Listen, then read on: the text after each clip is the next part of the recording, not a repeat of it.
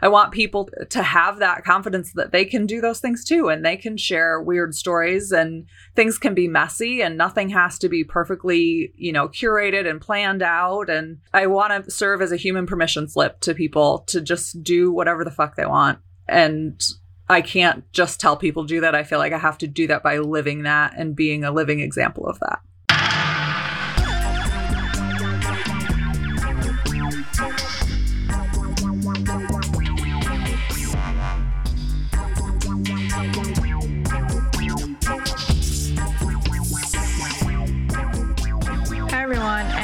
So much for listening in. I am Roberta, the illustrator behind Happy Impulse, and this is Happy Impulse Unfiltered, a bi weekly podcast where we talk about the bullshit happening in our society and I create art about it.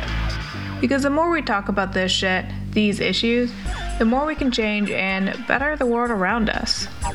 So, welcome to Happy Impulse Unfiltered, and as always, thank you for giving a fuck.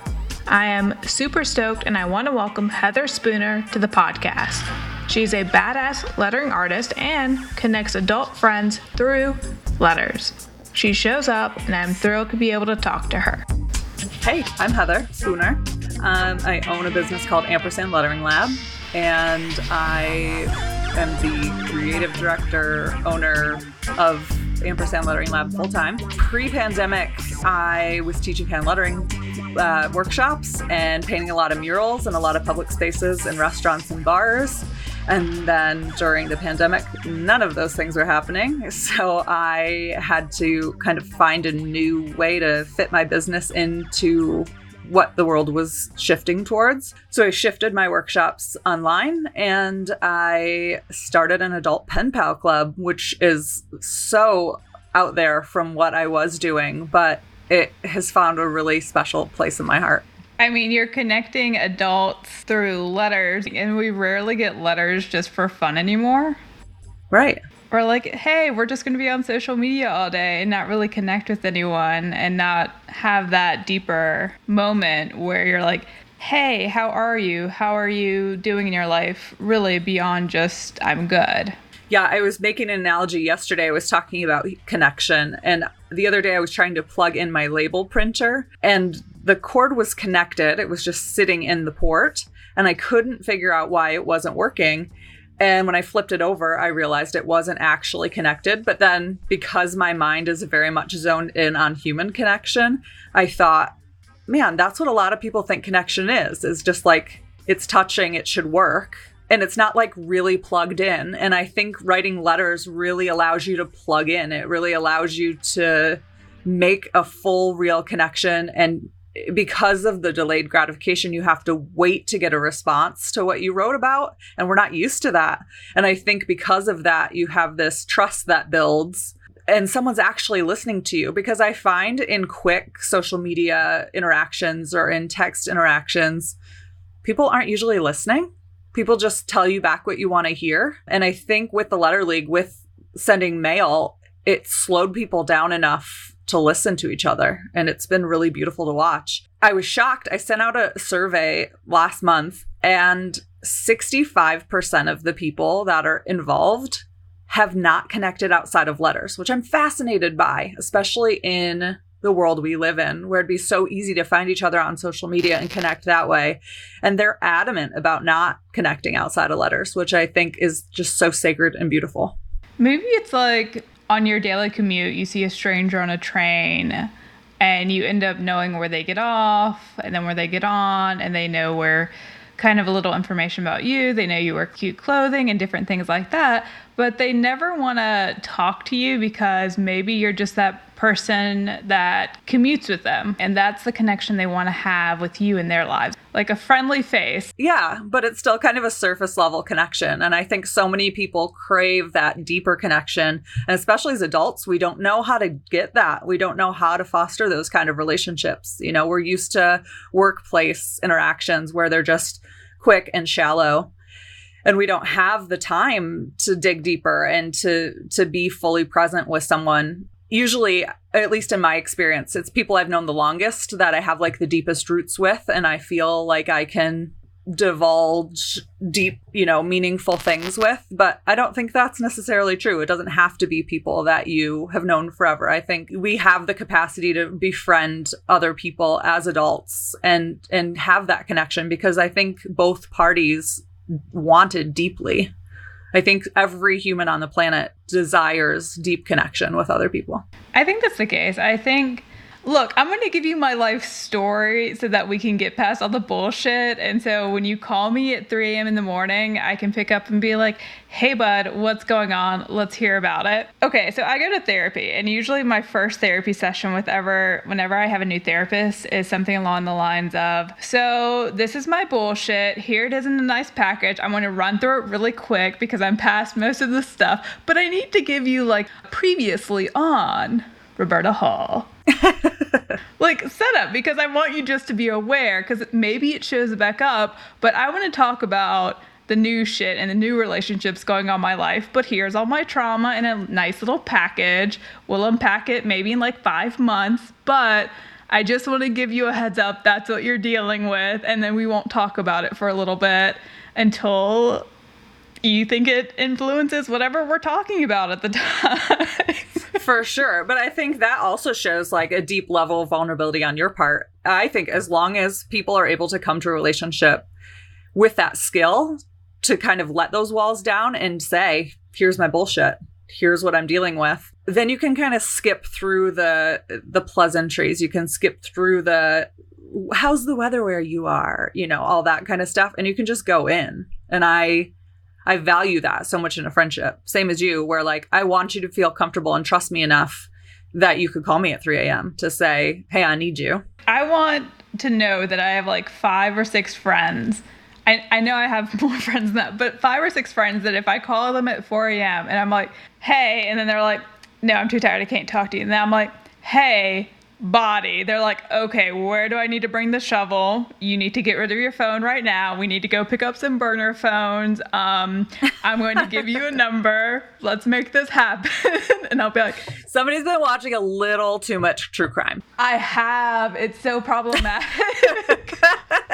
it's bad enough where my partner and I, we code sentence where if either one of us have been kidnapped, and we happen to call each other on the phone, we know there's like a sentence we'll say to signal to the other that something is wrong. And this is the sentence. I love that. It is, Hey, honey, have you fed the cat? And it's something related to feeding the cat because, of course, we have a dog. And so that's why I'd be like, something is wrong. The fact that we like thought it. this out, we're like, we're going to yeah. get kidnapped. Yeah, let's not put you in a situation where you could potentially get kidnapped. Please and thank you. the reason why I'm telling you all this random shit is because I'm trying to connect with you on the deeper level that things that I enjoy and that things that I'm seeing you enjoy on Instagram. So I stalk you on Instagram, I'm going to be honest, and you're so vulnerable and raw with everything that you put up. You'll show you and your partner, and sometimes I will see chair dancing, I will see letters in progress for pen pals. I see you talking about celebrating that connection, but you go beyond the surface level. So you're saying, this is what's going on in the world. Why aren't we talking about it more? Yeah. I think so much of owning a business, especially as a single person business, there's so much raw, real things that need to be talked about beyond the product you sell and the thing you do. And I think if we're not talking about those things, we're not showing up in our fullest self and and that doesn't differentiate us from a big box store. And I think what's beautiful about some of the small businesses that we're seeing now in 2021 is there are people willing to be a person, a real living human being on the other side. And people are willing to invest in a person that they trust and care about. And so I think by sharing how I feel and what I'm doing and what we're up to and funny things and sad things and all of that. It builds a relationship with the people that follow me on this strange internet platform that creates trust between us. And and that's what I want more than people to buy something from me. You know, I want people to feel connected to what I'm saying and I want to empower people to be able to tell their stories whether they're also a business owner or if they are a creative if they are a new mom if if they're an older person trying to to find their voice later in life. I want people to have that confidence that they can do those things too and they can share weird stories and things can be messy and nothing has to be perfectly you know curated and planned out and I want to serve as a human permission slip to people to just just do whatever the fuck they want. And I can't just tell people do that. I feel like I have to do that by living that and being a living example of that. I'm just in awe because that's a fantastic line. I just want to be a human permission slip to do whatever the fuck you want. I was like, yes. Would you mind talking about how Lettering League started? My wife was having a birthday at the beginning of our state lockdown. I'm in northern, we're in northern Michigan. So we're talking like beginning of April 2020 is her birthday. Um, we had been in lockdown for a couple weeks, and I just felt my mental health is starting to decline. And I also had this urgent feeling that I had to place my business on the map somehow. I couldn't be forgotten about. I had to stay relevant. But everything I thought of or saw other people doing, I felt like it was so slimy. Like I and I didn't want to set myself in that muck. It was like, nope, nope, pull back until it's real and it feels right. Don't don't put yourself there. So Christy's birthday was coming up because we couldn't do anything. I had sent a message to all of our friends saying, send Christy a card, whatever you have laying around. It doesn't have to be a birthday card, it could be whatever. And in the mail, for weeks, she was getting colorful stacks of envelopes, you know, and I kept them from her because I'm home during the day. I was able to kind of intercept them. And every time I went to the mail to get them, I had the greatest sense of joy. And it was probably like the third or fourth day of me getting the cards out of the mailbox that I was like, this is it. Like, this is the feeling I want other people to feel. This is the happiest I've felt all day, if not all month. How do I sell this feeling? Like, how do I allow other people the, the ability to feel this way? And I started just spiraling on that idea. Like, what could I do? What, how could I do this? And eventually landed on the idea of pairing people up because we couldn't see each other out and say, oh, you have something in common with my other friend. You guys should know each other. Here's her number. Uh, we couldn't do that. So I thought, well, if I can connect people a different way, then we can i could pair them and they could be pen pals and they could have this new connection this new friend and they would never have to leave home and then i started thinking through all the hangups that could possibly happen and it was like okay well they wouldn't have a card i'll provide that they wouldn't have a pen. I'll provide that too. They would need stamps. I'll provide stamps. Um, it was just like thinking through every step of something that would stop somebody from doing this and putting it all together in a kit and sending them off to each person with all the information for their pal inside and everything they needed for their first 10 letters. And it, I held my breath and, and told the world I was going to do this thing. And last Friday, we launched the eighth round, which is just wild. It's so cool. Have you gotten any messages from people beyond people just saying, hey, this is where I'm at? Just messages of gratitude? I have. And I'm actually um, in the process of working on a documentary with a film production team about this project.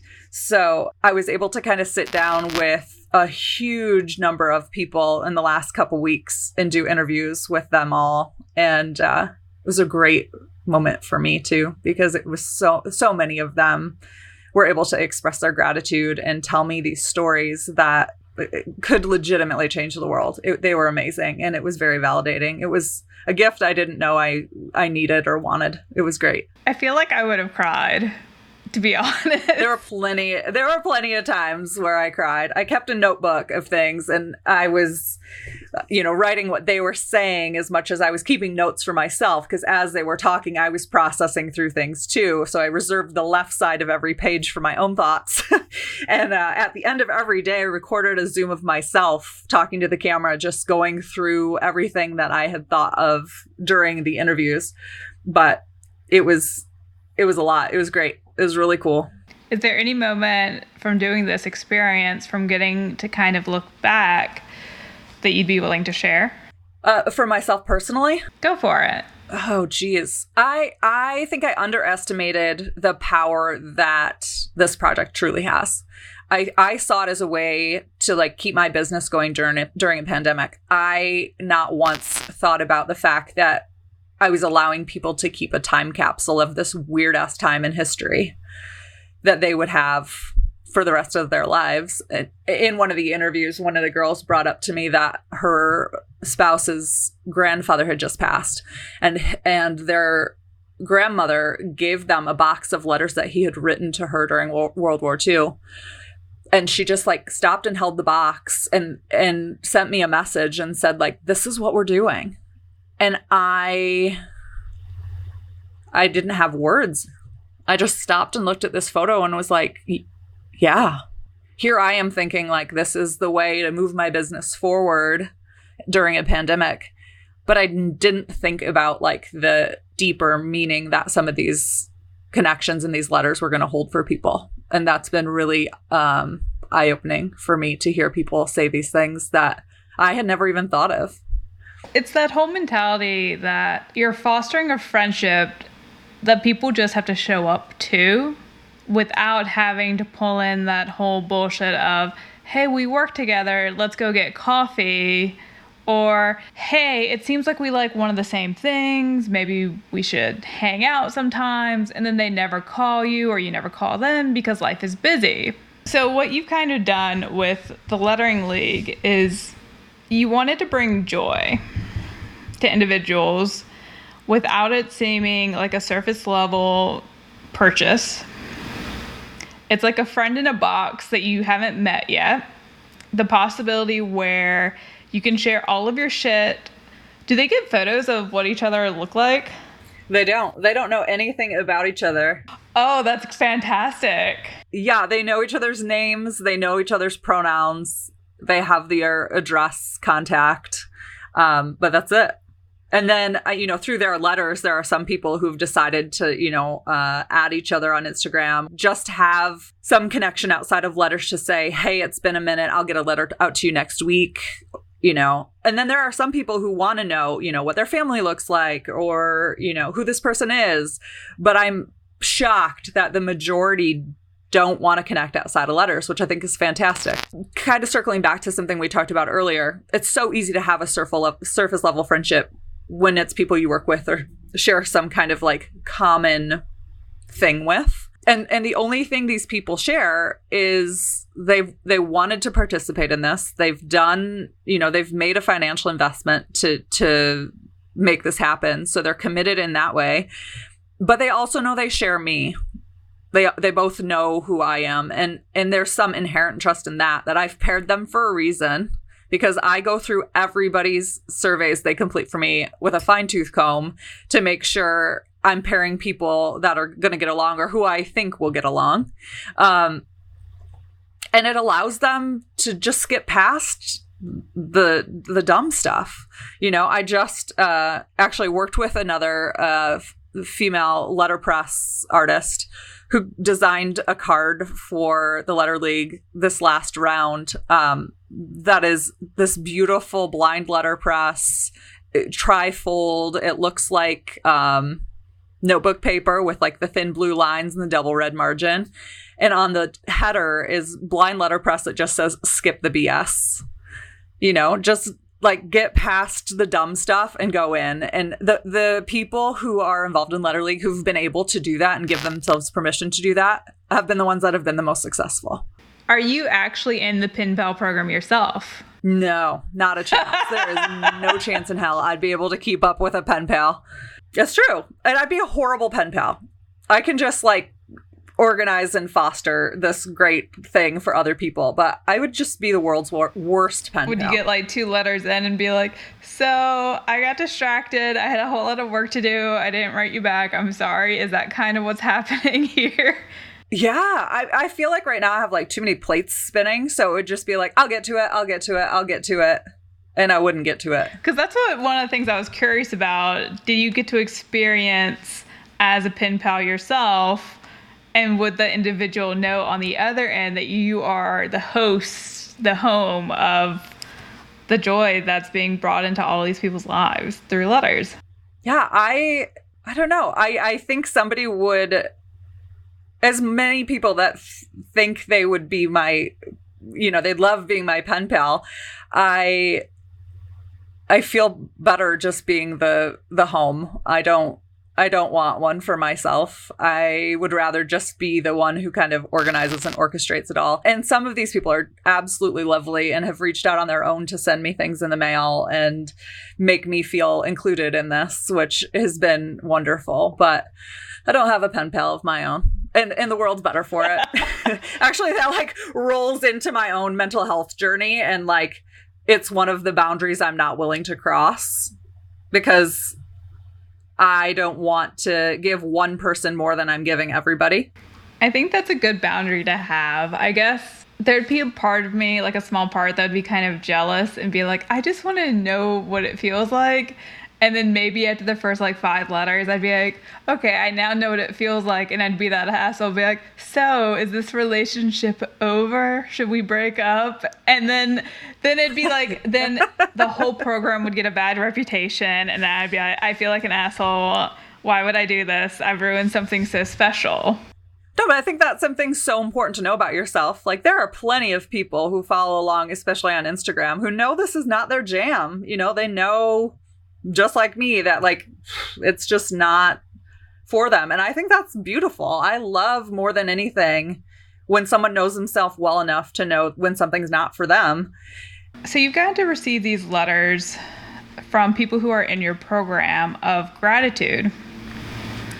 And now that you're doing a documentary where you've looked back and seen all these things you're getting these insights into how the world can change based off connecting does that make you view the world differently and your impact in it? I don't think it changes how I view the world. I think it confirms the way I view the world because I truly believe everyone can find a way to connect with another person. And I think I have just, again, coming back to that word permission, I've given people permission, I've given them a way to connect that might have been something they didn't think about. Because as much as I put emphasis on how I pair people and, you know, the ways that I find connection between people, I think anybody can connect with another person. And I think globally, that's something we need to remember that we all have things in common. We just have to put our own biases aside and be able to meet somebody, basically like strip back everything we carry with us and just stand naked in front of another human and be like, here I am, let's do this. And I think if you're willing to do that, the possibilities for connection are limitless. But I think so often we have like our suit of armor on when we meet people. And instead of being soft and vulnerable, we get defensive and we make it about and and I say us particularly uh, being a white woman. I think it's a, a novel white thing that people do, white people do. But I think there's a lesson in that for humanity that if you're able to come without that suit of armor on, without carrying all of the biases that have been programmed into you in the past, that you're able to make a real connection with somebody else. And I think that's something we need to aspire to do as a planet, especially right now. Well, something interesting within your program that I have another curious question about is do you know when you're getting the application what the individuals look like? No. No, I don't know what they look like. I don't know their age. I don't know their gender identity. And that's a beautiful thing you know and and moving into this this documentary that's something we've talked a lot about is just the idea that all of these people have connected without knowing anything about each other physically and how by removing that it's almost easier for them to communicate and to t- to talk to someone because you're not coming to something with your own preconceived bias of who somebody is or or what they do or how they are they get to tell you that they, that's their story they get to tell and I think that's really unique too. What's so great about that is people can show up and it's just their words and the way that they're writing.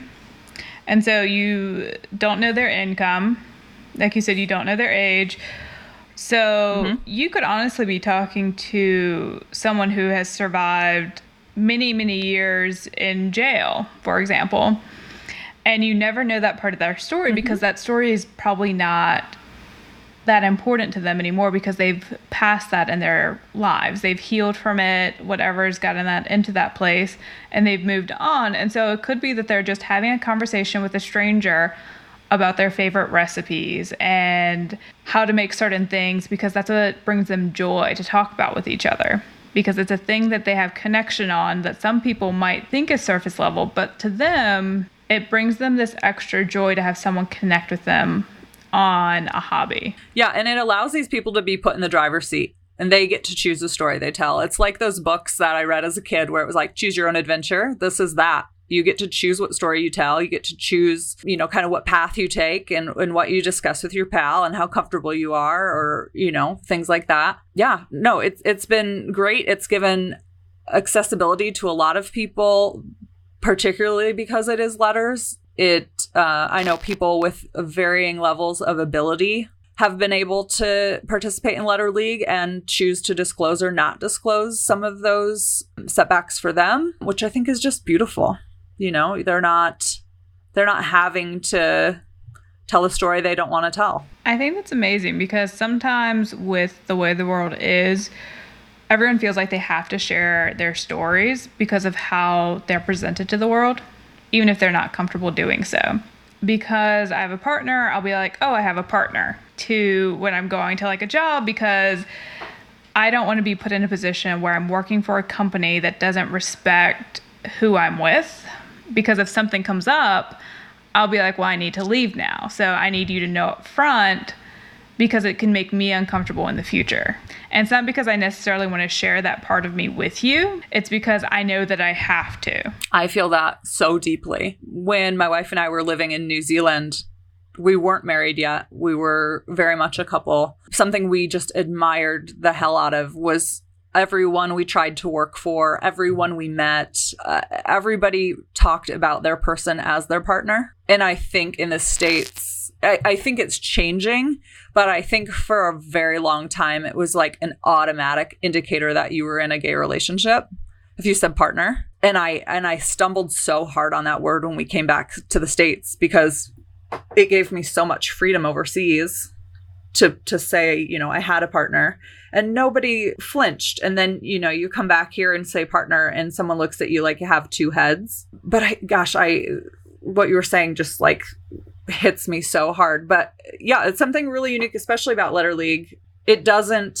force people to fit into the box that they see the world fitting them into most of the time. You know, you don't have to just agree to be some kind of stereotype because you look a certain way you can you can leave that all out because nobody knows what you look like. Nobody knows you know they, they have your address and they have your name that's all. Right because you're writing your own story. Yeah. You've given that permission to people and people are saying what they want to say. They can also decide that you know what? I'm going to tell this individual. I'm an artist because i do draw all the time but the world sees me as an accountant and I'm not putting that label on myself because accounting at this moment doesn't bring me joy. And so getting to define all of these things, it gives you this unlimited power. And sorry, I know we're talking a lot about lettering league and I'm just kind of in awe of it cuz it it kind of makes my brain go to all these places. It's kind of like you get to go to Halloween every day with your letter that you send to someone else where you're like I get to dress up as me for once and not who the world needs to see me as. Yeah. For sure. I would never encourage somebody to not tell the truth about themselves, but I think this gives people a unique opportunity to tell the truth maybe for the first time to themselves. You know, maybe they do get to try out saying they're an artist for the first time and they haven't said that out loud to people. I know that there are a lot of people who have said things in their letters to their pal that they're working through themselves, that they maybe haven't spoken out loud, you know, and and you kind of trust that you're sending this thing off in this envelope and it's not falling on deaf ears. It's going to go to another person who's going to react to it from a place of love and compassion that you might not have in your real life. Right. It's about understanding what truth is. Like the world has one truth about who you are, but then it's also your own personal truth about who you see yourself as a person that you get to express. Right. And I think because of the delayed timeline of sending a letter, you've written it down, you've started thinking about it. Truthfully, if you've written it down, you've already been thinking about it. Then you seal it up in this envelope, you send it off, and it might be a week, it might be two weeks, it might be three weeks. And during that whole time, you're still kind of working through it and processing through it. So then to get a letter back from your pal validating this choice you made or this decision you made or this thing that you shared with them, hopefully by the time you get that back, you're also in that place where you're going, yeah, yeah, I feel that way too. I'm really glad that I shared that with them. I feel really good about it. It's been a couple weeks. I've had time to process it. Whereas if, you know, you send a, fr- a text off to your friend and 30 seconds later a text comes back, you're still processing it. You haven't had that time to to truly work it out that I think you do get with letters.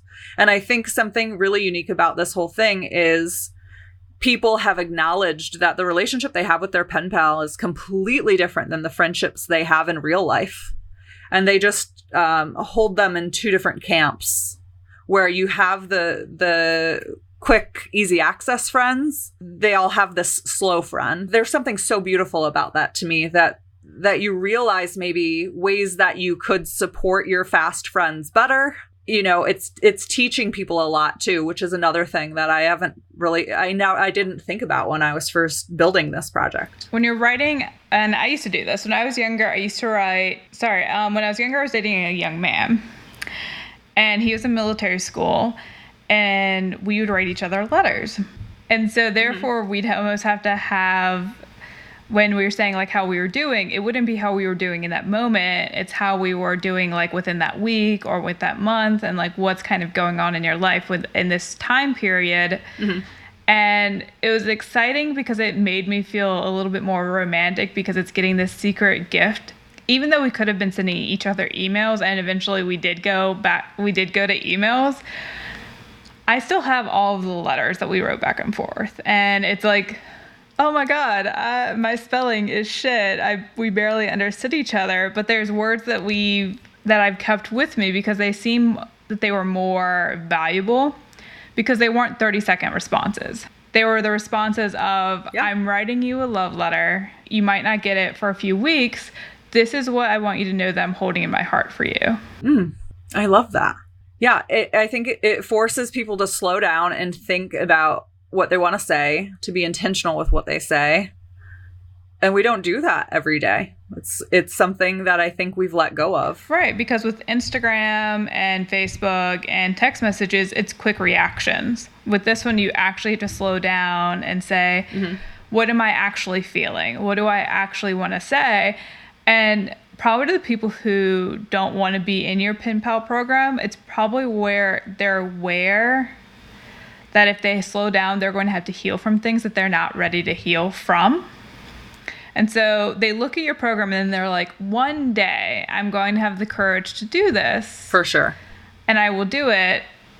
And I will be on that journey to healing. But I recognize it within myself now that I'm not ready for it. Which I think is a beautiful thing. I love nothing more than people knowing what they can and can't do or what they do and don't have capacity for.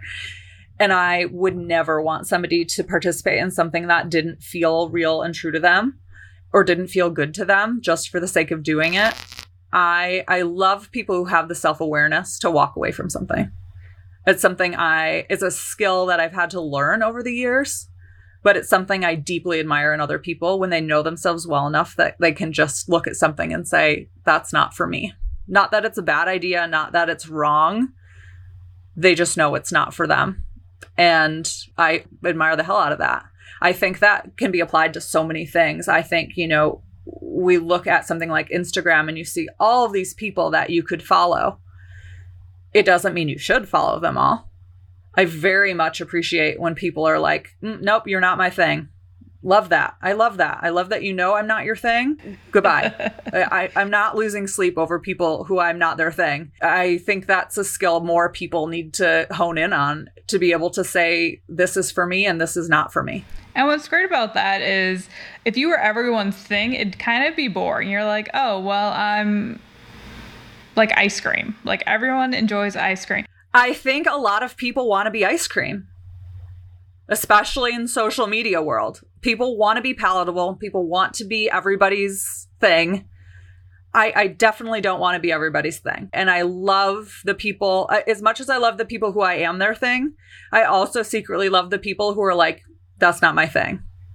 I just feel like a, a, kinship to those boundaries of knowing yourself well enough to know this is this is for me and this is not. I mwah, love that. I love I love a not being an ice cream person and I love people who are not ice cream people.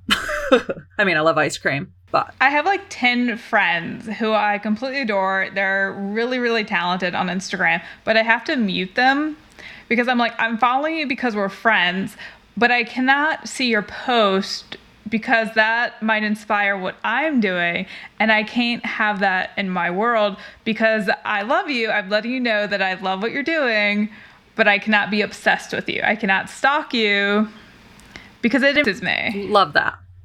Love that. I love I love boundaries. So that is a great exercise of your own boundaries to be like, love ya, but not that oh, way. Oh, but it's hard to learn because if you're friends with like a decent sized group, they'll like share it on their stories and I'm like, I did not want to see this today, but I'm glad that they're doing well. Their work is amazing. I love that they're on that journey and I'm on my journey, but I'm not judging myself based off their journey anymore. What a gift to yourself because I think so many people do that, especially in the beginning. You're constantly trying to create things that mirror somebody else that you know is doing well mirror something you like and if you're able to to minimize those distractions and truly like dig your heels into your own style and your own weird there's nothing better i think i got too busy for it ooh I got too busy to look at other people's lives and stack them up against my own. And I was just like, it takes too much emotional energy. Good for you. A lesson in this for everyone. Everyone listening, listen to Roberta. well, it's it's only I only got to that place because I found things that I'm super passionate about that I'm protecting. If everyone hates it, if everyone in the world says, "Oh, this is the worst thing ever," I don't give a damn. Mm, beautiful. I love that. Because I'm only creating these things for me. Like for example, this podcast, you and I, if no one else listens to whatever we're saying right now, I'm perfectly fine at the end of the day because you and I are having a conversation. I'm getting to harass you with questions about lettering league. I'm about to harass you with like some hard topic questions. And if the only Great. thing that comes out of this conversation is you and I healing each other a little bit because we're able to talk about these things, then that's fine with me. Yeah, me too. That's enough. What's a challenging topic you're passionate about and willing to have hard conversation on? Anything. I'll talk and listen to anything. I think I'm in a season of listening and and not filling empty voids with words, even though that's counterintuitive to doing a podcast interview. but in my real life, uh, I'm very much in a season of listening um, because I think listening is something we've lost. I think so many people are eager to talk and so few people are eager to listen. But I would talk or listen to any hard topic. I am not a person who shuts down with hard stuff. I like to have a lot of hard conversations, but I'm willing to talk about about anything. Any hard topic. Well, then since this is your season of listening, then let's talk about listening and what you've kind of learned from there. I have learned a lot of people feel unheard. There are a lot of people who have stories to tell that are in spaces where their voices aren't heard or valued. And there are so many people that just want to be heard. I think I can apply that to the Lettering League. I can apply that to social justice matters. I can apply that to uh, mental health struggles for people. Everyone wants to be heard and needs to be heard. And I would encourage more people to be listeners and not passive listeners, but active listeners, actually listening and chewing through and digesting what people are saying to a point where you're creating a little pocket in your heart for these people and hopefully creating some kind of trust dynamic between the two of you where each party knows that they have a safe place to land and that their words aren't being wasted by being shared. Well, how have you done that in your life? Uh, I've been going on lots of walks. That's my new favorite thing to do with other people, especially during COVID.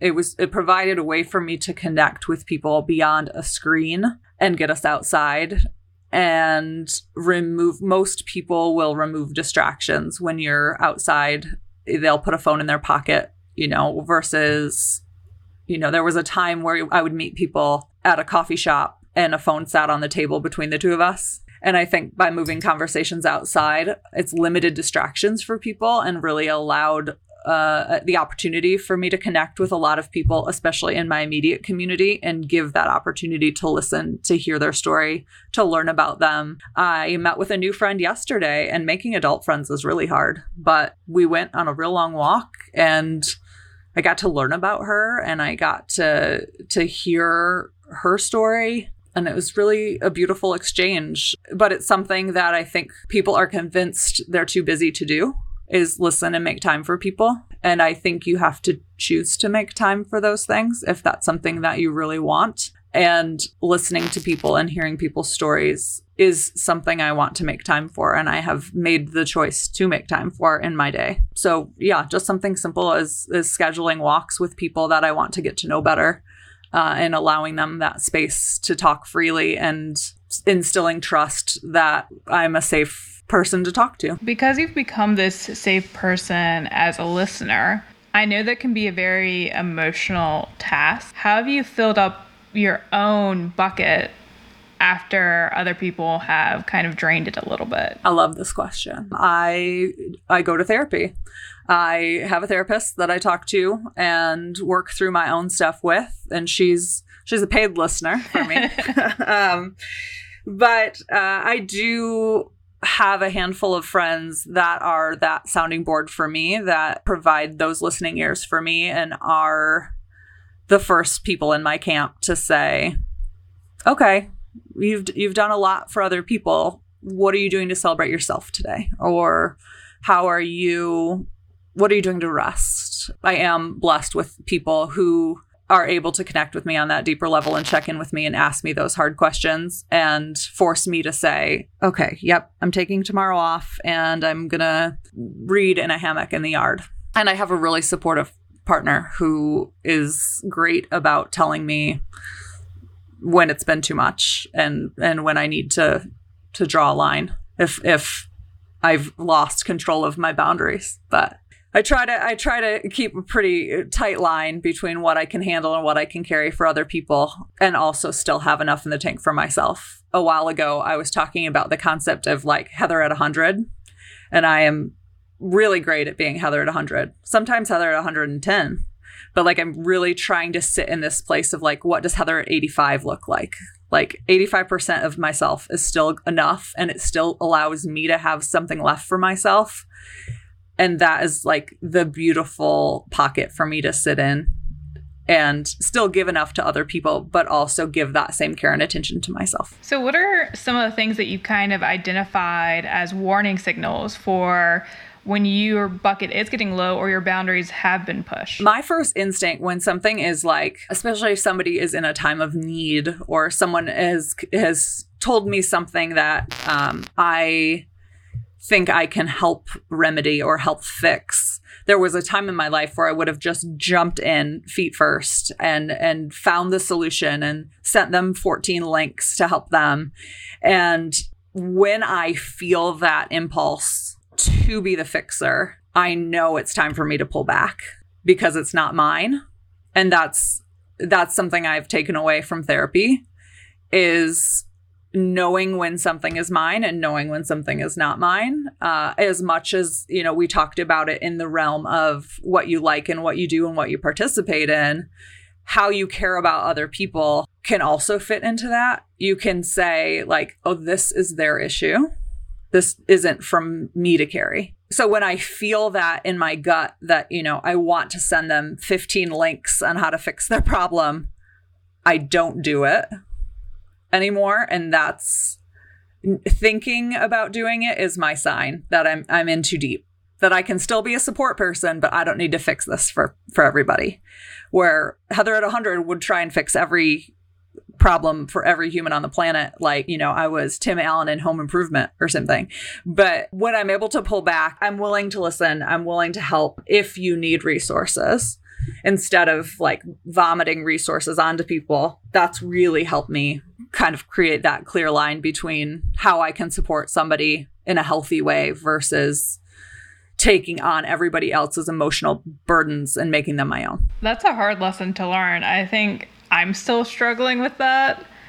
And then I'm still struggling to recognize boundaries in other people where before before we talk about like heavy topics in our personal lives, I need to ask my friends, are you emotionally available because I'm going through something right now? Yeah, I really love the word capacity and I use it often where I say, Do you have the capacity for this? Or I have something I'd like to share. Message me back when you have the time and space instead of just thrusting it upon somebody else. I think that's a really great way to respect other people's boundaries that I don't think everybody thinks about.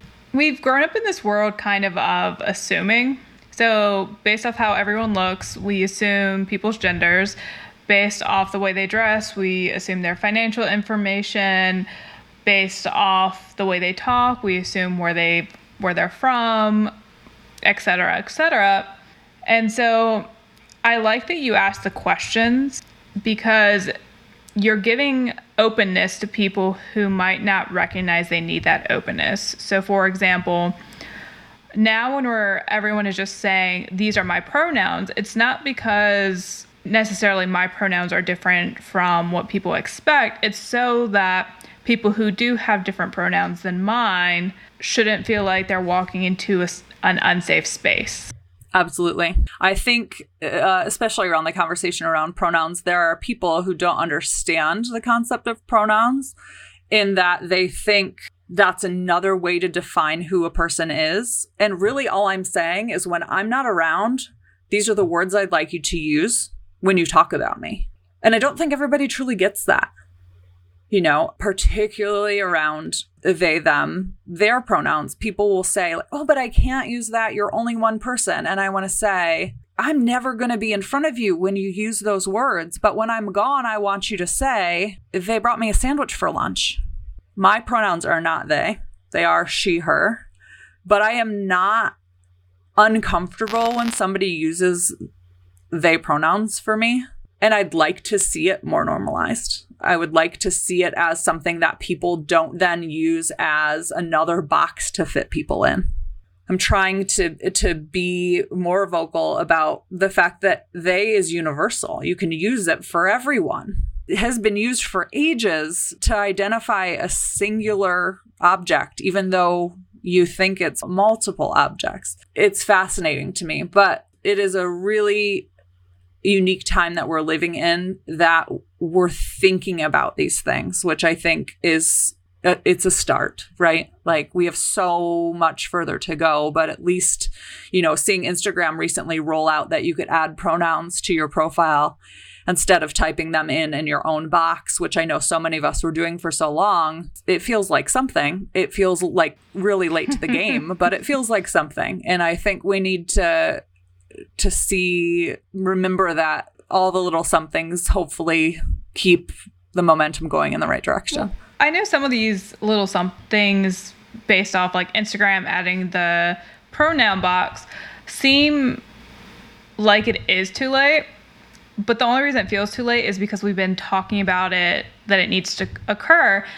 And the only reason it's happening is because we're having these conversations in the first place. So if we weren't having these conversations and we weren't aware of people who were non binary or in the trans community who want to be inserted in boxes that we're not aware of based off where they are in their journey, makes their lives easier if they don't have to ask for something, if it's already automatically there and that's why we have to keep talking about it because the little somethings will add up to something larger. And by not having these conversations, mm-hmm. they won't happen. even if we're thinking about it in the back of our mind, because agreed, 100%. I'm never going to be a celebrity. I don't want to be a celebrity. That's not my life. But if I keep saying, to like 20 people, hey, we should have pronouns, and then 20 other people spread it along and it keeps going, eventually Instagram's going to be like, oh, I have to make this change. And that's why I'm glad that you are an active listener, that you are putting your vulnerability out there because it's very vulnerable to even talk about these things in the first place. Yeah, it's really uncomfortable. But I think um, comfortability and inaction go hand in hand. The more comfortable you are, the less likely you are to to take action on something. So I want to always be uncomfortable. I want to make people uncomfortable because if we start to get in a place where we are comfortable and complacent, nothing is going to change. And I do lean into my privilege to be able to talk about these things as a straight passing white woman that I want to put myself in a place that makes people realize they can also get uncomfortable even if I don't make and that, the world's not going to end. Yeah, and I even if I I find that people find me palatable, but I also think that that's kind of the the gateway to a larger acceptance. Like if that is my purpose, if I am the stepping stone and the person who's making it okay for them to explore some new things and create a bigger understanding and create a bigger picture of the world, I'm okay with being that person. All of that to say, I'm not willing to like be the emotional Sherpa for everybody, do all the work for everybody. But like, if they're listening to me share my story or share a story or talking about whatever I end up talking about, I think it opens people's eyes to a bigger world. How do you not get tired? This is a great question. I don't think we get to rest yet. I think I think if you're committed to seeing changes that we so desperately want, I think there's always part of you that's tired. But I think about things in the past that have made so many people before me tired. If I'm just tired for now, I'm hoping I'm taking that off of somebody else who's been tired forever. I mean, of course, I give myself physical space to recharge and like actually sleep. I'm a, I'm a big nine o'clock bedtime person. I function best with nine hours of sleep. Uh, I know that about myself. But as far as like emotional tiredness and capacity, I think you, by committing to doing the actual work that needs to be done, you're also committing to always feeling, always having a little bit of exhaustion because we don't get the privilege. We've taken the privilege so for granted for so many years in American history as white people by resting and thinking it was not ours to fight that we don't get to have that privilege any longer. That privilege is revoked. It's now time to be tired. It's time to do the work. It's time to to get other people to be willing to be tired with you if we want to see the progress that you and I so desperately want to see in our world. So I know that we have to wrap up. So, who are people in your life that you would leave flowers for? Okay, do they have to be they have to be living or past or both? Anyone who's impacted your life that you kind of want to say here are digital flowers. I thank you because you've helped me keep going in this good fight that we're having. Hmm. I love this.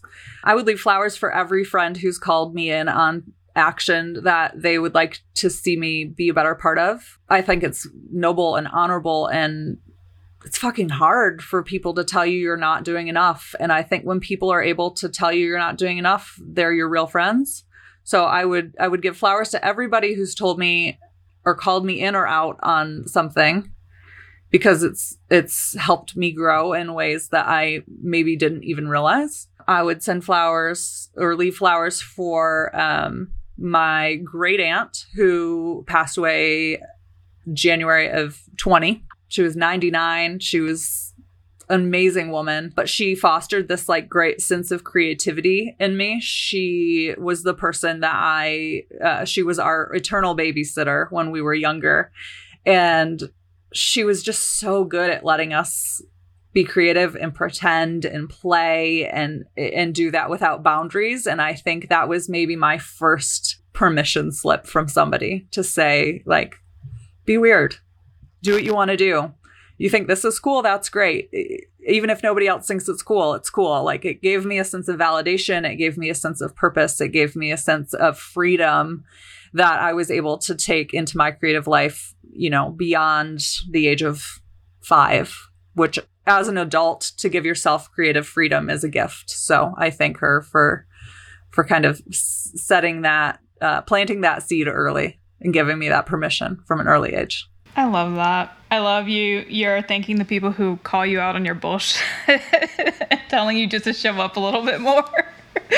Because they're like, that's hard. Yeah, you're like, I'm tired, and then they're like, show up. it's up. easy to be. Yeah, I mean, I think people's first inclination when somebody calls them out is to be defensive. And it's definitely a learned behavior to to set your own it's not about you. Set that aside. Like you can be better. Just listen. So since we've been talking about listening this whole time, what kind of insights or words of encouragement would you give to those who struggle being present, listening to others, just hearing people? I think I would just boil it down to the the phrase it's not about you. Once we can get over the fact that everything in this world is not about us, you're able to to actually hear other people talk. And I'm not saying like somebody's telling you something and you feel the impulse to to butt in and tell your story or you have something in common and you need to share that. Hold it back. It's not about you. Listen let let somebody else fill that void. Not every void is meant to be filled nor is it meant to be filled by you. I think something else that you'd probably add that i'm i'm putting on you to add is that you don't have to be 100% you can just be 85% yeah. I mean truly like probably 75% is good. You can constantly dial it down or dial it up. I, I feel really good at 85 and i feel like i save enough for myself that I'm actually taking care of myself and not just talking about it. So yes, I would encourage all of your listeners to to explore their capacity at a lesser percentage than 100 and see how great they still are and how wonderful it is to still save something in the tank for yourself. And another point that you had mentioned earlier that I'm kind of paraphrasing is that it's okay to kind of be awkward in that moment when you're getting the trauma from those individuals. It's okay to not try to fix it. You have to wait and ask for their needs. Yes. Again, it's not about you. as much as you want to help, as much as you want to help somebody, that might not be the best way to show up for them. And it might not be the greatest way for you to show up for them for yourself either. Like giving of your time and energy in a space where it's not appreciated or warranted is a waste of your own energy. So just people will tell you what they need. Just listen. Well, Heather, what are your future plans? My future plans today, uh, I'm hoping to get my body into the body of water outside of my door. I'm hoping to go swimming, which si- sounds absolutely insane because I think the water temperature is like 40 degrees right now. Um, but I would like to get in the water. Um, I am planning my wife has a really hard week this week, schedule wise. So I'm planning a field day for her in the backyard. So I'm going to the library to pick up um, some backyard games so I can set up stations for field day in our backyard. I love that. Professionally, I'm working on a documentary. I'm working on Lettering League. I'm working on a giant installation for Pride this year up here. It's Got a lot on my plate, but it's all good things. I'm glad that you're doing something for Pride because representation. That's all I'll say with that for now. Because I really do have to let you go, and I really hate that. But where can we find you on the web? You can find me on Instagram at ampersand lettering lab. And you can find me at my own website, www.ampersandletteringlab.com. Well, Heather, thank you so much for hanging out. I wish we could hang out longer, but you got things to do. Got things to do. I have a car to fix. I've got games to set up. But someday, I'm gonna come to Atlanta and we're gonna go have a beverage and eat a meal together. You know what? We're not going to do that. We're going to have a walk. Mm. Oh, Yeah. Snaps. Walk and then we'll have dinner after. yes. I'll have to get in shape before then, but we'll have that walk. Yeah, I mean we can walk slow. I'm not looking to, you know, be a power Okay. walker. We can walk Okay, slow. good. But I would like to I would like to walk the belt line. That's my request. We can walk the belt line, just not all of it. Not all of it would be darn near impossible in 2021. but 2013 belt line I could have walked all of. Thanks again for listening. If you liked this episode, it'd be awesome if you took the time to subscribe. And if you want to send me your thoughts to continue the conversation, email me at info at happyimpulse.com. You can also find me on Instagram at happyimpulse. And as always, thank you for giving a fuck.